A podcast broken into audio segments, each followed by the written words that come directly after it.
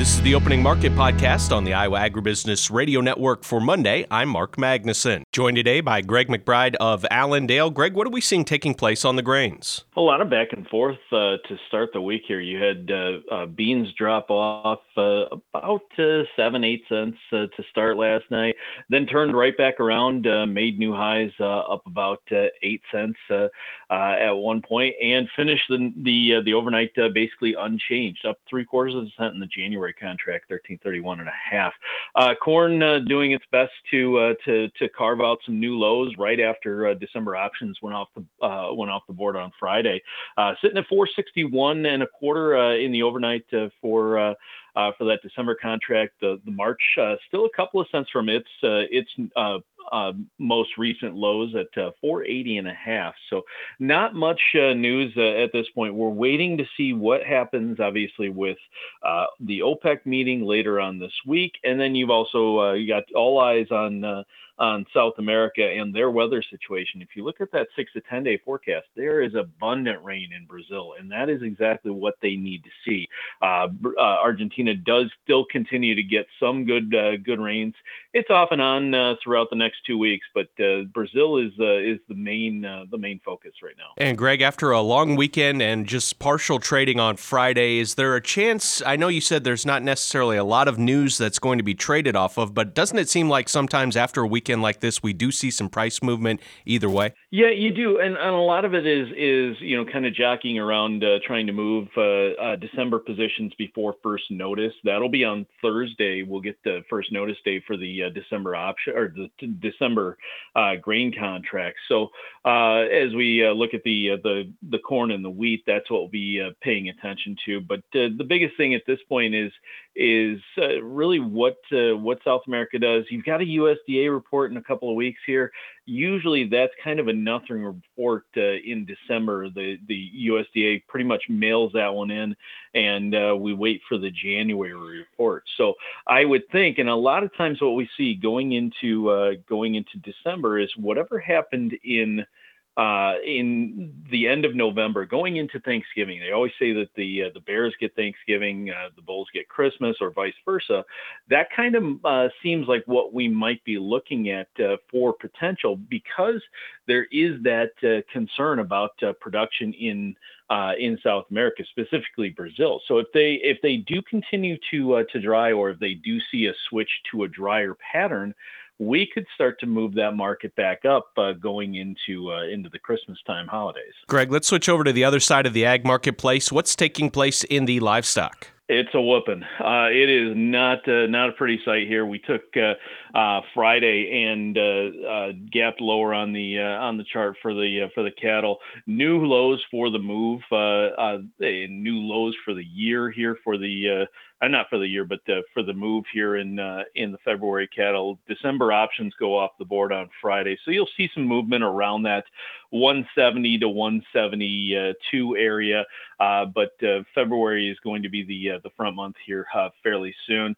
feeder cattle, same thing. They just continue to to to get whooped. the January contract down seven dollars and eighty cents on on Friday, and that is that's a new new low for this move. It is a, it is for a market that was so bullish for so long to see this massive. Uh, I think it's about a, a fifty dollar move in the feeders and about a, a a thirty dollar or so move in the uh, uh, in the fats. It's uh, it's pretty ugly. Now the production side, the bull side, will say that the, the production uh, going out to next year is still going to be light. That's uh, going to give you a little bit of a friendly outlook, but where does this market catch is the big uh, is the big deal and then on the uh, the hog side it's kind of a, a, continuation of what we've been talking about for months which is just about the time that you think this market's ready to to turn the corner and go higher it falls apart and that's what it did. We had a nice recovery in uh, in october and into early november went sideways for uh, for the bulk of november and then about the last four days we just fell apart. So you've got a gap on that uh, february uh, lean hog contract uh, uh, from friday and at this point it it's possible we could be looking at maybe a, a, double bottom there, but uh, uh, we've got to see this market uh, start to uh, to firm up. And the Chinese uh, side of things is not helping. it's their their hog prices are uh, are going against us as well. So uh, they're not looking for uh, for as much pork as we would like them to be. Um, so we'll continue to uh, to kind of languish uh, in uh, in the the livestock market, just fading and fading and fading here. And Greg, what kind of conversations are you having with producers right now when it comes to livestock and those, I guess, the tough reality of what we're seeing right now? Well, the one thing that uh, that we we are talking about uh, considerably is is not necessarily the animals themselves. A, lot of hedges have already been entered. Uh, some of them probably already been uh, been lifted, but continue to protect there. But the big thing that we want to look at is, is maybe the the uh, the feed hedge side of things. Let's start looking at we've got uh, depressed corn prices, we've got obviously depressed wheat prices. Let's start looking at that. Maybe the the meal is, ex- is is exceptional at this point, but let's look at the corn price and let's look at an opportunity to uh, to maybe lock in some some pricing there.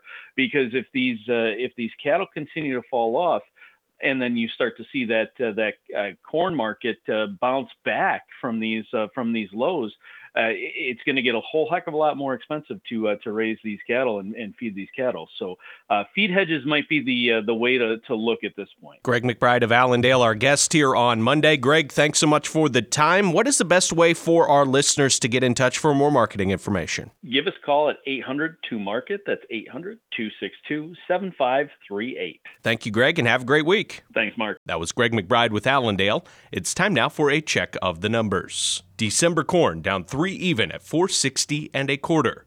January soybeans down one and three quarters at 13.29 even. December soybean meal up $4.50 at 461.90.